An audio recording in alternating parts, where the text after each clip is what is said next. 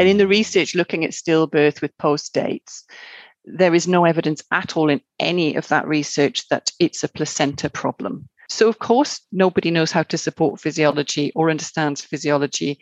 So, when women are coming wanting a physiological birth in a setting where it doesn't happen and nobody knows how to support it, they're almost set up to failure. And then the women are made to feel like they failed, not the system, when it was the system that failed, not the women. Students are assessed based on how well they do the interventions. That's it. They're not assessed on how well they are with women, on how they advocate for women, because that's not what the system wants. It's it's crazy. I'm Cynthia Overgard, owner of Hypnobirthing of Connecticut, childbirth advocate, and postpartum support specialist.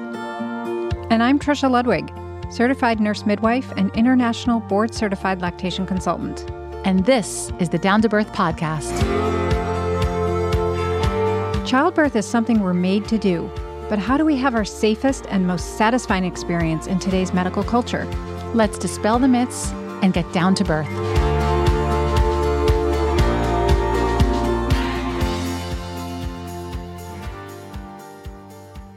I'm Rachel Reed. I am a doctor of philosophy, not a medical doctor. And my background is midwifery. Um, I trained in the UK, where it's separate from nursing. So I did a Bachelor of Science in just midwifery in order to become a midwife. Practiced in the UK in a range of settings, moved over to Australia, um, went into private practice in Australia after a few years here. Got into research and academia, and that's kind of where I've been is practicing as a midwife whilst also being an academic for many years. I no longer practice as a midwife in terms of attending births, and I really focus on research and education at the moment. That's where I am at the moment.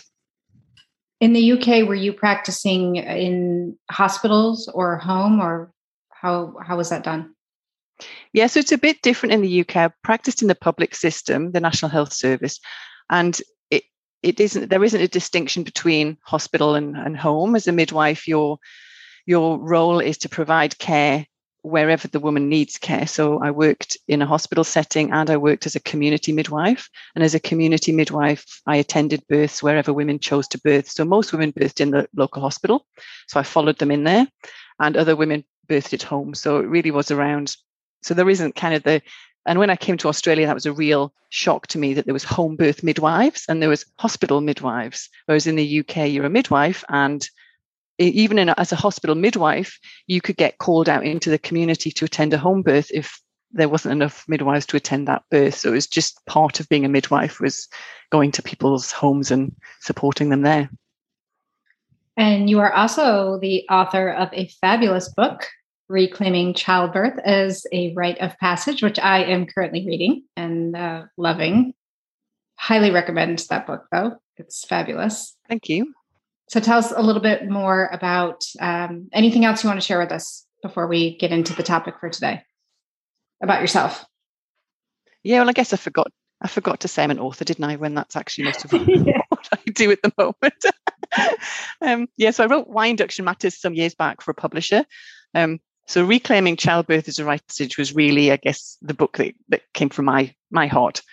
Um, it was part of my PhD and really encompasses what I learned during my PhD, during my practice as a midwife.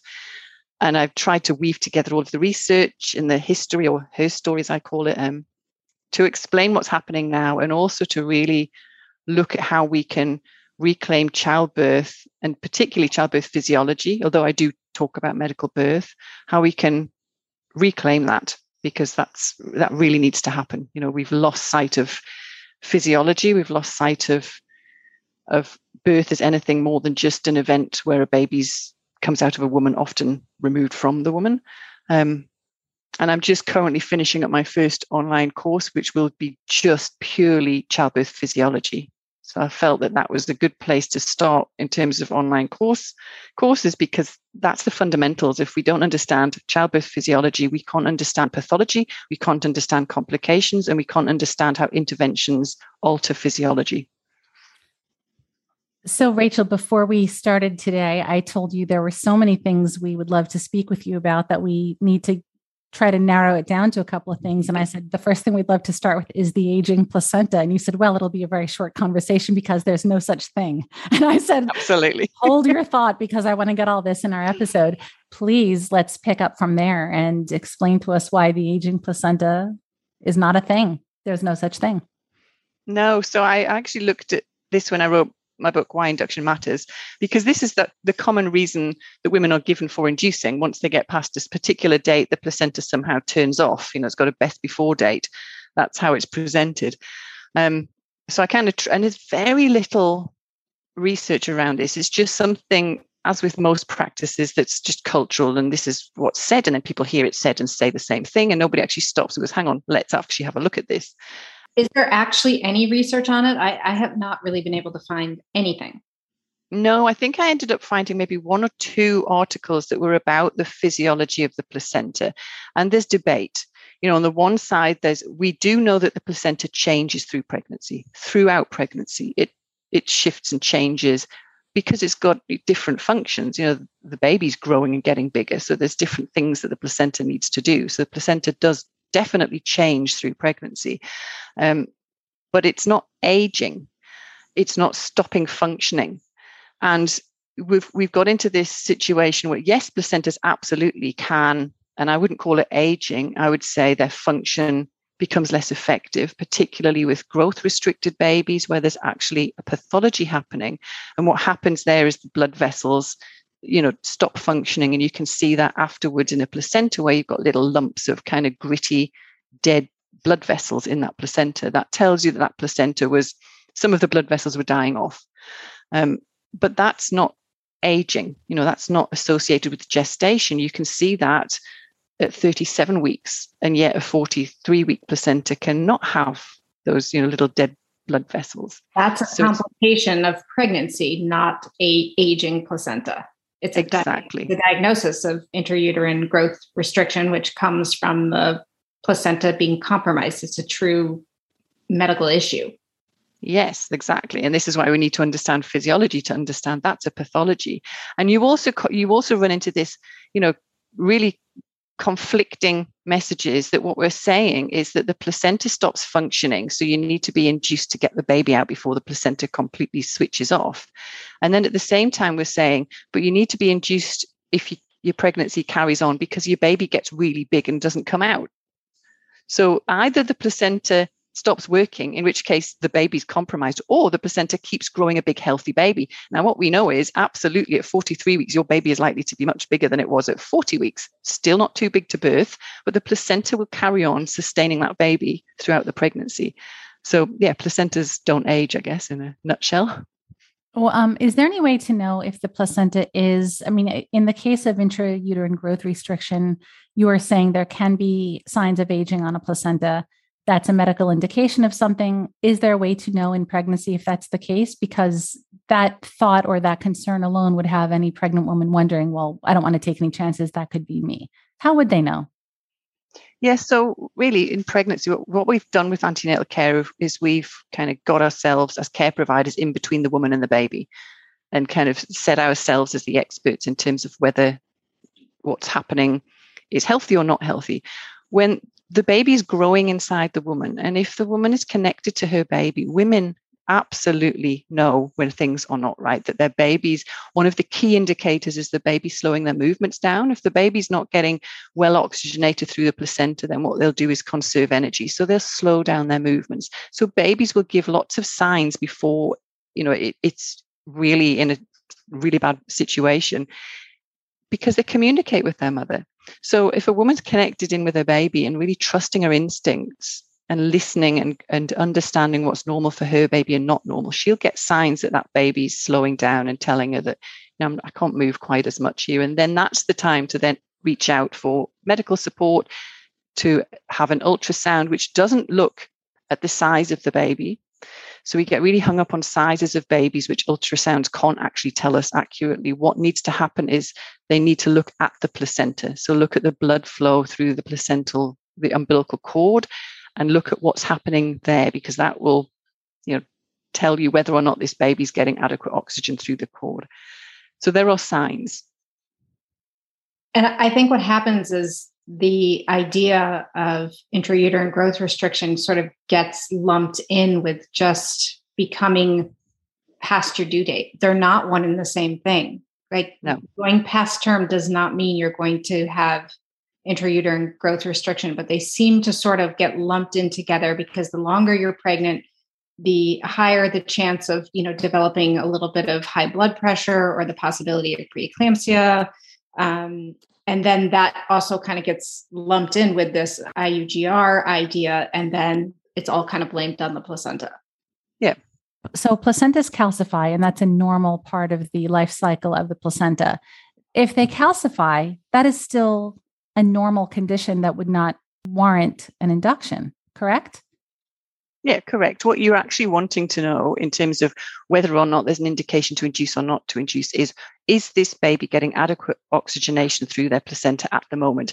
You can have calcification and still have adequate oxygenation through to the baby because all calcification means is that there's some blood vessels have, you know, stopped functioning and then calcified. Now, I used to see lots of calcification on placentas working in England, in the north of England, where we had really socially deprived demographic and there was lots and lots of smoking. So it was really common for placentas to be really gritty, you know, like lots and lots of calcification in those placentas. And babies tended to be smaller. So, and it's not about it's not about aging, I think is the key thing. It's about placental function. And that's about smoking, which damages blood vessels, and the placenta would compensate for that to a certain degree. Um, but you'd have calcification in those placentas.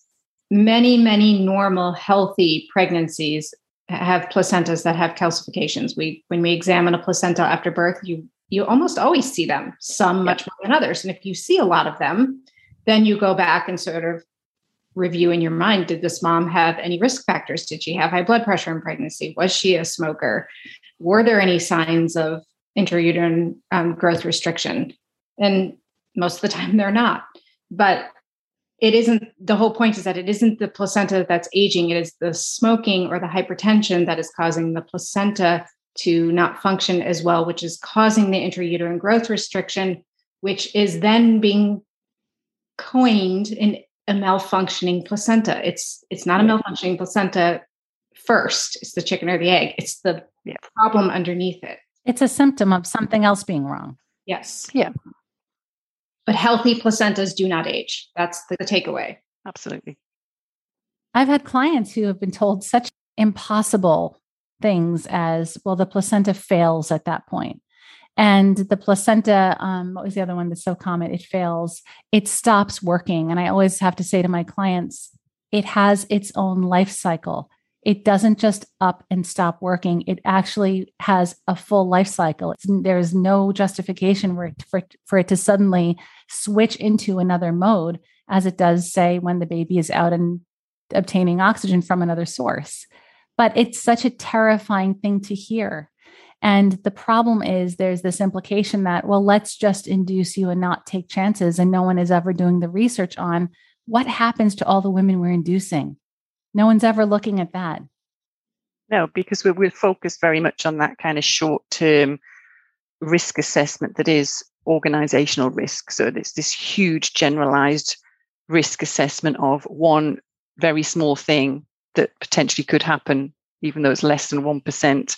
And that's the focus, not the much more likely thing, which, you know, if, if you're being induced having your first baby, for example, you know, you're about 30 to 40% more likely to have a cesarean section with your first baby, not if it's not your first baby, which is where those stats get a bit muddled. So if this is your first baby, you're more likely to have a cesarean section. Now, in your next pregnancy, now you are more at risk because your placenta may attach over the scar, which then does compromise the placenta. So, you know, making that decision, you need to really think about future, but that's not taken into account when we're looking at, you know, offering an induction for post dates.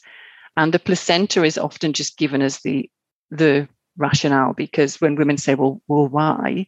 Then that's the rationale is that the placenta stops working. It's like the whole thing about your if we don't induce you, your baby might die. So now they're just saying your placenta might quit on you. It's almost like it's a easier way of saying it.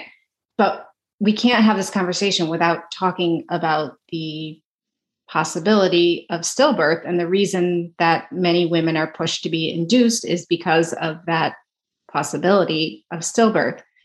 But what we know about stillbirth is very little. Under, we have very little understanding of the causes of stillbirth, but we do know it's not because the placenta just stops functioning.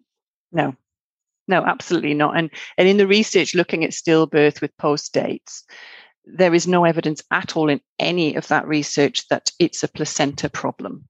So, for example, the big Cochrane review that looked at it, the, the group of um, babies who were stillborn, there was a high percentage of those babies, a high proportion of them had congenital abnormalities. You know, but they didn't find it wasn't about the placenta. So we've just made that connection. I think you're right because it's just easier as a provider to say to a woman, "Well, you need to induce you because you've reached this particular date that we've imposed on your pregnancy. And if there's any questions about it as well, because placenta stopped working, that's kind of a really simple explanation to give. Why does the stillbirth rate, why do we think it does go up um, between especially 42 and 43 weeks? It goes up, I mean, it's still an extremely low number, but percentage wise, it starts to go up quite a bit between 42 and 43 in particular. Why does it? Do we, I mean, if it's congenital, I don't know why that would happen so late in the game um, why not at 39 weeks or 40 weeks as much as after 42? What could be the relationship between that higher stillbirth rate after 42 weeks and whatever is going on that's not related to the placenta? What could it be? Do we know? Well, nobody's really looked at that. So it's a really important question, isn't it? And nobody's really looked at that. There are some theories. So what I'm about to say here is absolutely not supported by evidence. This is me, you know, thinking perhaps this is. So what we do know, there's an increased congenital abnormality um, and babies who have congenital abnormalities are more likely to be born premature and more likely to be born post term. And that makes sense if you think about how labor begins because it's the baby that initiates the start of labor. So the baby sends a message to the placenta to say all right off you go. Tell tell my mother i'm ready now. And then that kind of starts that cascade of changes that have to happen for for labor to start. So if there's a problem with the baby maybe the baby's not signaling properly. You know, maybe there's something happening there with that signal. Who knows? And the, the problem is that with a lot of a lot of things to do with birth and pregnancy and breastfeeding, we often don't know, and we probably will never know the answer. You know, so all we can do is be absolutely honest with parents and say, we actually don't know why there's a very slight increase. You know, it goes from 0.03 to 0.3%, you know, if com- induction versus waiting. So it's still very, very small, but there is an increase and we need to be honest and say we don't know why, you know, and, and also to individualize those risks for women. So for a woman who naturally gestates longer in her, you know, women in her family gestate longer, then this is not going, it's very unlikely this is a pathology that she's gone to 42, 43 weeks. You know, I, I looked after a, a doula once and and the women in her family, there was one who went to 44 weeks. Um, so she was not expecting to, and she'd gone to 42 weeks with her pregnancies and 43 weeks. We were not expecting to see her baby before 42 weeks. And if she had have had a baby at 38 weeks, we would have all been a bit, oh, I wonder what's happened there. Is there percent, potentially a problem? Versus a woman who's had all of her babies at 38, you know, 39 weeks, 40 weeks, and now we're getting on to 42 weeks. I would be asking the question, what's different here? Is there something happening that we need to pay attention to? Because this is not her natural gestation. Don't women also get those genes from their fathers? I don't know, but they get the genes for breech from the fathers. I'm not sure about um hmm. I, I haven't a, as you said, it's a theory worth considering. Hmm. Well, one thing we do know though, but just to to go back to that point for a second, we we don't really know um, what causes those late late term stillbirths, but we do know and we have the evidence to say that inducing early does not prevent them. Right? The ARRIVE trial says inducing at 39 weeks does not change the rate of stillbirth. So we don't know why, but we do know that the answer is not induction. So this we can just take off the table this fear that the longer we're pregnant, the higher the chance of having a stillbirth because our placenta is going to expire which is what women are told all the time. Yep. And Rachel, you mentioned earlier that it's a little bit of a risk if a woman has had a C section and the placenta attaches, I guess, an anterior placenta yep. over the scar. Can we just explain for our listeners exactly why that's a less than optimal situation? Is it because it, there's scar tissue where there would typically be open capillaries giving more blood and oxygen into the placenta? Is it that it could be an abruption situation more likely? How concerned should women be about whether they do have an anterior placenta if they're a VBAC mom? Can you just talk about that a little bit? Yeah, well, women will be concerned because they're concerned about everything in pregnancy because doesn't take much. No, pregnancy it is. part of pregnancy is worrying about your baby and yourself. Um, yes. Um, so what I can say is I have looked after women who have anterior placentas um, over a, scar and they've been fine. You know, the, the, chances are that it will all be fine, but it's just an extra thing to consider. So you're right; it's it's scar tissue. So usually the placenta um, kind of attaches itself to the top of the uterus, the fundus, where all the, the kind of thick, the muscles thicker and there's increased blood supply, etc. So it's not usual for the placenta to attach further down. And if it does, it's, it's not an issue. But if there's scar tissue there, then that may interfere with the kind of burrowing in of the placenta into the uterine lining. It can interfere with, therefore, blood flow into the placenta. And from my perspective, kind of as a home birth midwife in that scenario, I was more interested in the birth of the placenta after birth in terms of it being attached over a scar and whether or not it would release in the same way. So that was really for me more of the concern than anything to do with stillbirth because the stillbirth is still teeny tiny. You know, we're talking again about you know less than one percent. Quick follow up to that. So if a woman is planning a VBAC and her placenta does attach over the scar, it by no means is a reason to. Um, it's not a contraindication for her VBAC now. She should continue no. with her plan. Okay, just wanted to make yeah. sure. So it's just a matter of sometimes having a higher risk of a retained placenta after baby is born. If it's attached where there's scar tissue, it's more likely to sort of be embedded and not release well. Also, if it's lower in the uterus, it doesn't get that nice strong fundal contraction after birth to help it release. So you you're more likely to have a placenta that is either retained, prolonged, or partial separation, which could lead to postpartum hemorrhage. Yeah, so I guess from a provider's perspective, you're just aware of that and, and you're set up anyway to manage anything like a hemorrhage or a retained placenta, but that's in the back of your mind as a provider. As a woman, hopefully it's not in the back of her mind and she's just birthing as a woman having a baby because that's basically what she is it's such a, it's such a difficult thing for us because we want full information. And as you said at the outset we will never have full information nor should we seek full information. Um, you know when i teach my clients that when a baby's head touches the perineum and we get this incredible surge of relaxin and the perineum yields it's like i say well that's really cool to know but did you have to know that information or could you just have trusted that nature had a way of ensuring? Or i teach about um, a cranial molding. And I say, well, it's really cool. Now you know that the the plates of the skull can compress and they can even overlap. But did you have to know, or could you just trusted that the baby would come out? And nature, nature has this all taken care of with or without your knowledge, like every other mammal has absolutely no knowledge and awareness. But it's it's very tempting to want full information because we think it'll bring us a greater sense of security, but really it can increase our anxiety sometimes when we go down that path. It can, and I write about that in in my book in the preparation around because I often get asked what you know what childbirth education would you advise blah blah you know.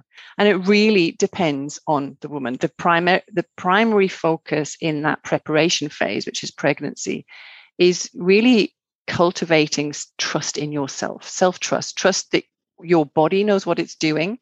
And if you know and it's not blind trust because birth does throw curveballs you know it's it's a potentially dangerous transition for a woman. That's why we've got all of these kind of, you know, that's why all of the rituals were initially evolved to guide the woman through. So it is potentially it's chaotic, it's uncontrollable, etc. So while acknowledging that, it's about building trust in that your body has evolved to do this. And if things are not going well, that your instinct will tell you that, that you are the expert and to connect in with that and, and to really kind of focus inwards for that. That yes, there's people on the outside who are experts in general, but you are actually the expert specifically on yourself and your needs.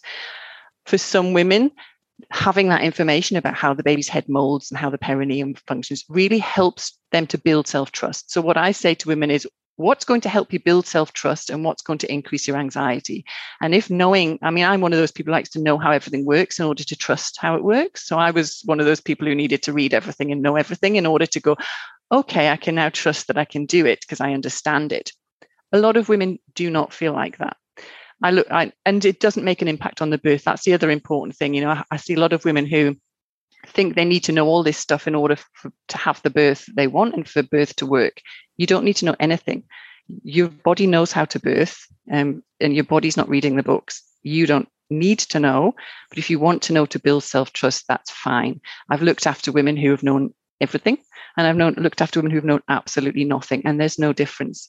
Rachel, when you are talking about women going into their birth really not knowing anything, are you specifically talking about the physiology of birth, or are we talking about going into birth sort of blindly, like I don't have to know my choices, my rights, my the, the possibility of interventions? Because we were just having a conversation the other week about how dangerous it can be for women to go into birth with an attitude of, I'm just going to see how it goes if you're with the wrong provider and you take that approach, you're likely to get swept down the funnel of cascade of interventions and end up with on a surgical table. Yeah, no, I'm purely talking about the physiology of childbirth. So you don't need to know how your body works for it to work. However, I also wrote in my book about sharing the map, which is how providers need to share the map with women and and the key things that women need to know if particularly if they're birthing in a system, which most women are, you know, women who are free birthing aren't, but most women are birthing wi- within a system, that they need to know their rights, their legal rights. Who are they likely to encounter? What are those people's philosophies and culture? What's the culture of the space they're birthing in? Um, and really know, already have planned how to navigate that. So in order to navigate, they need to know the map and then they can plan their plot their pathway through that. So they do need to know that. However, they don't need to know all of the research inside and out because the rights cover that. You know, I've, I've recently been interacting with a woman wanting to know the research to go to her obstetrician to, you know, to back up what it is that she wants to do. You don't have to do that. The, the obstetrician or the or the care provider who's recommending something, it's their obligation, their legal requirement to give you the information to support what it is they're telling you they want to do. There is no obligation the other way. You can say, no, I don't want that. You can add thank you if you want to be polite. You don't even have to do that. No is just, you know, no full stop. You don't have to justify the decisions that you're making. We said this recently. The whole, the very notion of having to justify doing nothing is really unbelievable because of course we should be justifying why to intervene because and if you ask yourself why why should why should it be that way? It's that every cell in your body is planning on a physiologic birth.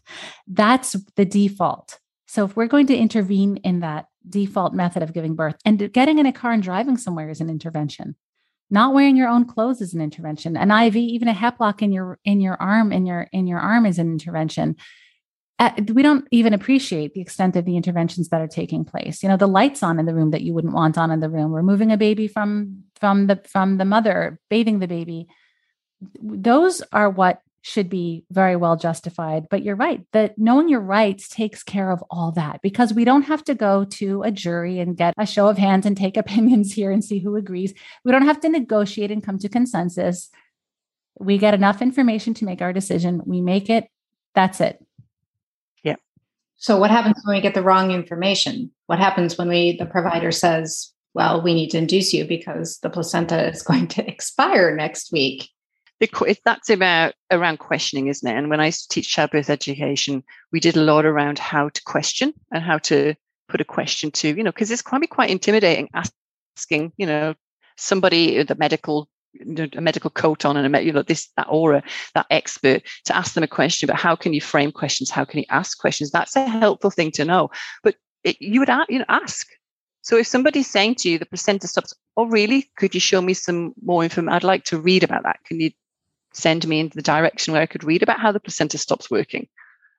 Because it doesn't. And i did that a lot as a midwife and in particular working with obstetricians because because what we need to understand is obstetricians intent is good their pers- but their perspective is different and you know that a lot of their training is not based on you know i've spoken to obstetricians about it. it's not based on research it's based on cultural norms and ideas about what it is how how to ensure women are safe so that's their perspective um, and often when you ask they there isn't any research behind that. So I got away with quite a lot, um, particularly in the in the UK, just saying, "Oh well, we're not going to start pushing now because there isn't any evidence to support pushing just because the cervix is open." And they go, "Oh, okay." You know, it's having that conversation and, and realizing that an obstetrician is fantastic at medicine and really good at interventions and really good at keeping women safe during intervention. That's their job but they're not necessarily going to know all of the research on physiology. And why would they? You know, none of us know all of that. So, you know, don't just acknowledge that. And and if you want to know something, then find it out yourself or ask, ask them to direct you to where it is that they're getting their information. It's so highly problematic that they don't bother to learn and medical schools don't value the study of physiology because they mess around with it so much and they have the arrogance in those schools to believe that they are getting the baby out. And, you know, in the vast majority of births, it's like, I let me challenge you, try to keep the baby in. Just try. See, like nature has every method of getting this baby out with or without your participation. But the very notion that they have to get the baby out is you know it's great that they know medicine you know i have to say that to my clients ask the right people go to the right person for the information you need don't ask me about medicine. Don't ask your pediatrician for breastfeeding advice just because you're sitting in the office breastfeeding when they walk in and want to tell you to start getting the baby on a schedule. But to know medicine it's so valuable but it isn't if they don't exactly know when to use it. Yeah and i, I think that's a battle we're not going to win because the textbooks even the midwifery textbooks are incorrect because the text, you know, it all happened when birth moved into hospital settings. Obstetric knowledge developed from a time when birth had moved into hospital when it was pathological. So physiological birth was still happening at home out of the way. So they really learned how to support, and I'm using that in quotes, birth from women who needed medical interventions.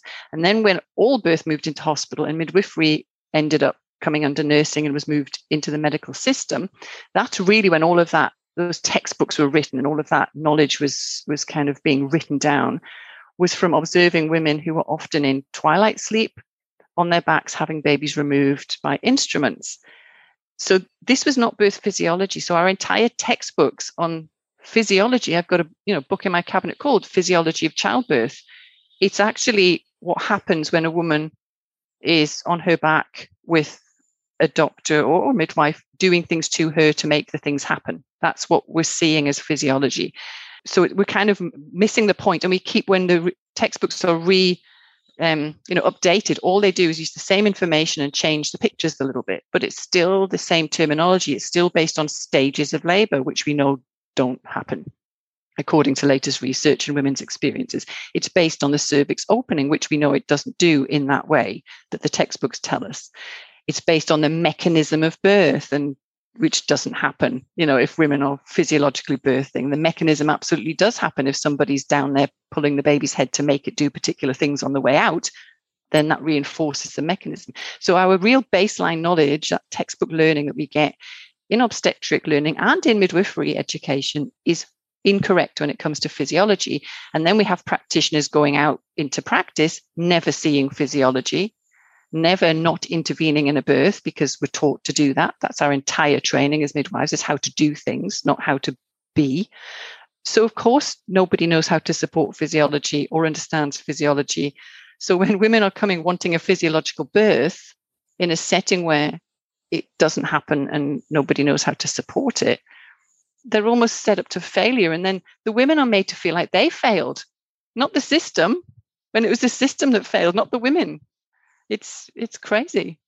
You're so right. I mean what we, we really need to learn as birth providers is to sit back and let it happen. And it's so hard to do. I mean I, even as a home birth midwife i it, it takes restraint to step back and not want to have your hands in there, not feel like you're meant to do something to support something to make something happen because that was my training. And mine too. You know, I was trained to do all kinds of important things as the baby was being born and during labor to make scolded sure the woman was for not doing them. Scolded yeah. as a student if you didn't put your hands in the right place and do the right thing that's still happening that's still happening that students are you know students are assessed based on how well they do the interventions that's it they're not assessed on how well they are with women on how they advocate for women because that's not what the system wants so and you're right it's it's it's really hard. And it's also hard because as providers we have an ego and that's kind of stoked that we're really important and you know that we need to do these things and we feel this level of responsibility and kind of power i guess in the doing of the thing.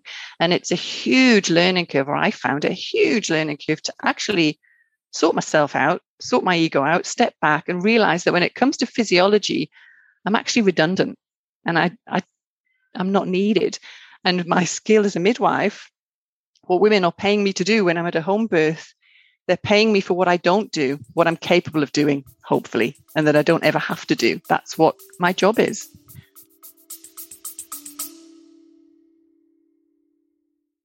Hey there, all you amazing, strong, and beautiful women, especially you new moms and moms to be. I'm Taylor, co founder and CEO of Vitality. And I'm Taylor's sister, Chloe, co founder and chief design officer. We started Vitality to encourage and empower everyone to live a vibrant life. We're all about supporting women, especially on the journey to motherhood. When I was pregnant, I really struggled to find comfy leggings that I could wear all day, every day. So we set out to make the best maternity pants out there.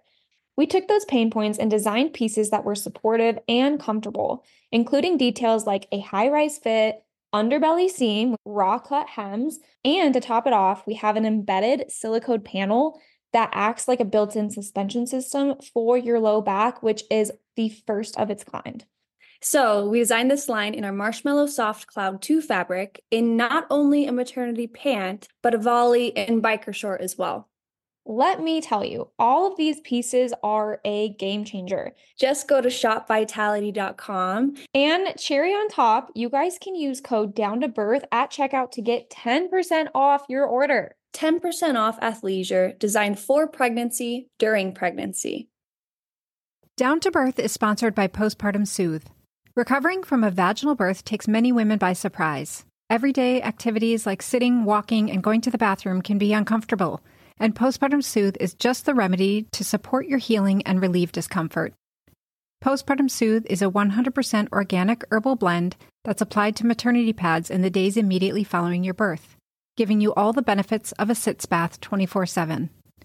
That's because herbs like comfrey leaf, uva ursi, and witch hazel are known for their antimicrobial and anti inflammatory properties. Postpartum Soothe can be prepared anytime during the third trimester, and it makes a beautiful baby gift. It's a must for any woman seeking a faster, easier recovery from a vaginal birth. Visit postpartumsoothe.com. That's postpartumsoothe, S O O T H E.com, and use promo code down to birth. Did you know that 97% of women take a prenatal vitamin, yet 95% of us are still deficient in key nutrients for pregnancy and postpartum? After a long time searching for the optimal prenatal nutrition product, we bring you Needed a radically better prenatal vitamin. Needed's nutritional products offer nutrients that your body can utilize with doses at optimal versus bare minimum levels and are available in capsules and an easy to take vanilla powder, perfect for those moms with pill fatigue or nausea. Needed is a woman founded company offering a superior nutritional product lineup backed by research, data, and insights from nearly 4,000 women's health experts. Needed offers premium supplements for every stage, from egg quality support for women trying to conceive to lactation support for breastfeeding. And you know, Cynthia and I, we love their botanical sleep and relaxation support packets before bedtime. So if you are looking for a radically different prenatal, head on over to thisisneeded.com and enter down to birth for 20% off your first order. So let me put this question out yesterday when I was teaching hypnobirthing to my class, one woman said, Cynthia, because I talk all the time about what you keep saying, you have to, your best asset is your intuition and you are going to need to cultivate this and rely on it as a mother i assure you the rest of your life um, when you're 90 and your kids are 60 you're still going to want to be relying on that intuition to to assure you that things are okay. And a woman asked in class how do i learn to better trust my own intuition i know what i said to respond to her but i would love to hear what what both of you have to say to that too. How would you respond to that? Because women are listening to this and they're thinking, well, how do I know I can trust my intuition? Or how do I know what's the difference between the fear in my mind and the intuition in my, you know, in my soul or in my body? And again, that's to me like the childbirth education question. It's about that woman working out what it is that she needs to trust her intuition intuition. What what does she need to help her connect into her body? Because we, we live lives that are very disconnected from our bodies. How can she what does she some women is yoga you know they enjoy yoga. That helps them connect into their bodies. Because really intuition is about you know being connect so deeply connected into your body that you you know feel things and you trust your body. Um some women it's yoga some women it's hypnobirthing some women it really what is it that she needs for her to build trust in herself and in her intuition? That's that would be my answer to that. It's a hard question. It's a really hard thing. I think it's a really hard thing to explain how to learn.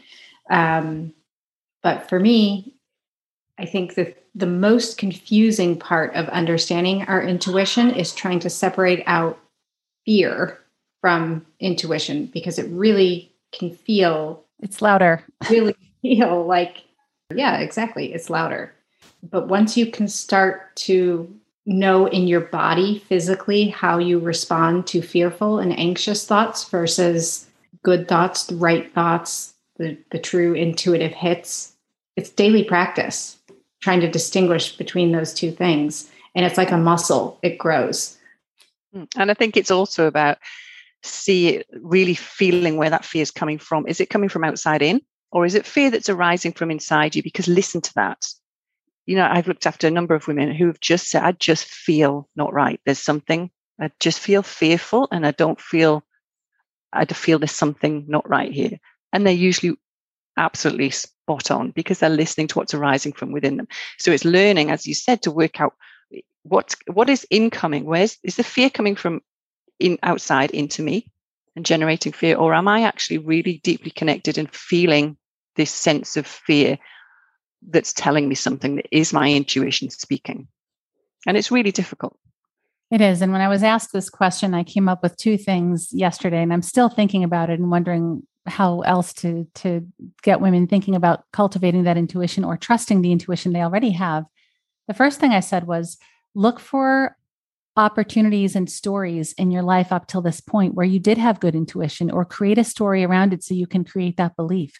So look for any time in life. Let's say um, you know, the first time I laid eyes on one of my best friends in college, I was just overwhelmed with this affection for her and this this feeling that she was already my friend. And I said, I, I've used that in my life, and she has too because it was mutual. And we joke about it, but you can use an opportunity like that to say, well, look at what good intuition I have. I just knew. And or when you knew something wasn't going to work out, or when you knew you were going to end up in, in a certain company working for a certain job. But f- consciously use your conscious mind to find times to create that story to intentionally build a belief that you have good intuition. And this is never about whether the belief is right or wrong. It is simply a matter that the belief will serve you if you take it in. If you believe it believing it will serve you. And then the only other thing i came up with you both already talked about i just said it's a matter of getting quiet of quieting the mind. I was gonna I was gonna say I, I absolutely think that if you can learn to practice meditation, even if it's just for five or ten minutes a day, but you do it consistently and you can get into that quiet, calm space, that's when you get downloads. Like it, it actually just happens. You'll be sitting in meditation and a thought will hit you. And it's those are what I call like intuitive hits. It's like, oh, that's right. That's right. That's a correct feeling. That's a correct decision. That's a correct instinct. But it does, it does keep getting quiet. If, if you're not quiet, how does it reach you? And physiology helps. You know, pregnancy is a time when you've got really high progesterone, particularly towards the end. Progesterone is this is the hormone that we that we release in our second half of our menstrual cycle. That really introspective, drawing in, connecting inwards, creative, you know, sense. So your body's doing it for you. It's actually encouraging you to draw in, to draw in and listen and connect. So understanding that can sometimes help, you know, the physiology of child. And that's why, you know, I, I wrote childbirth um, Reclaiming Childbirth as Rite of Passage and followed the pattern of physiological childbirth to explore that because actually in that preparation phase, women are set up to do that, ready for that birth where you go draw even more deeply into yourself to just be still.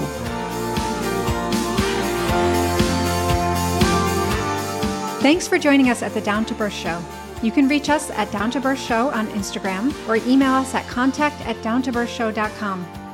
All of Cynthia's classes and Trisha's breastfeeding services are held live, online, serving women and couples everywhere. Please remember this information is made available to you for educational and informational purposes only. It is in no way a substitute for medical advice.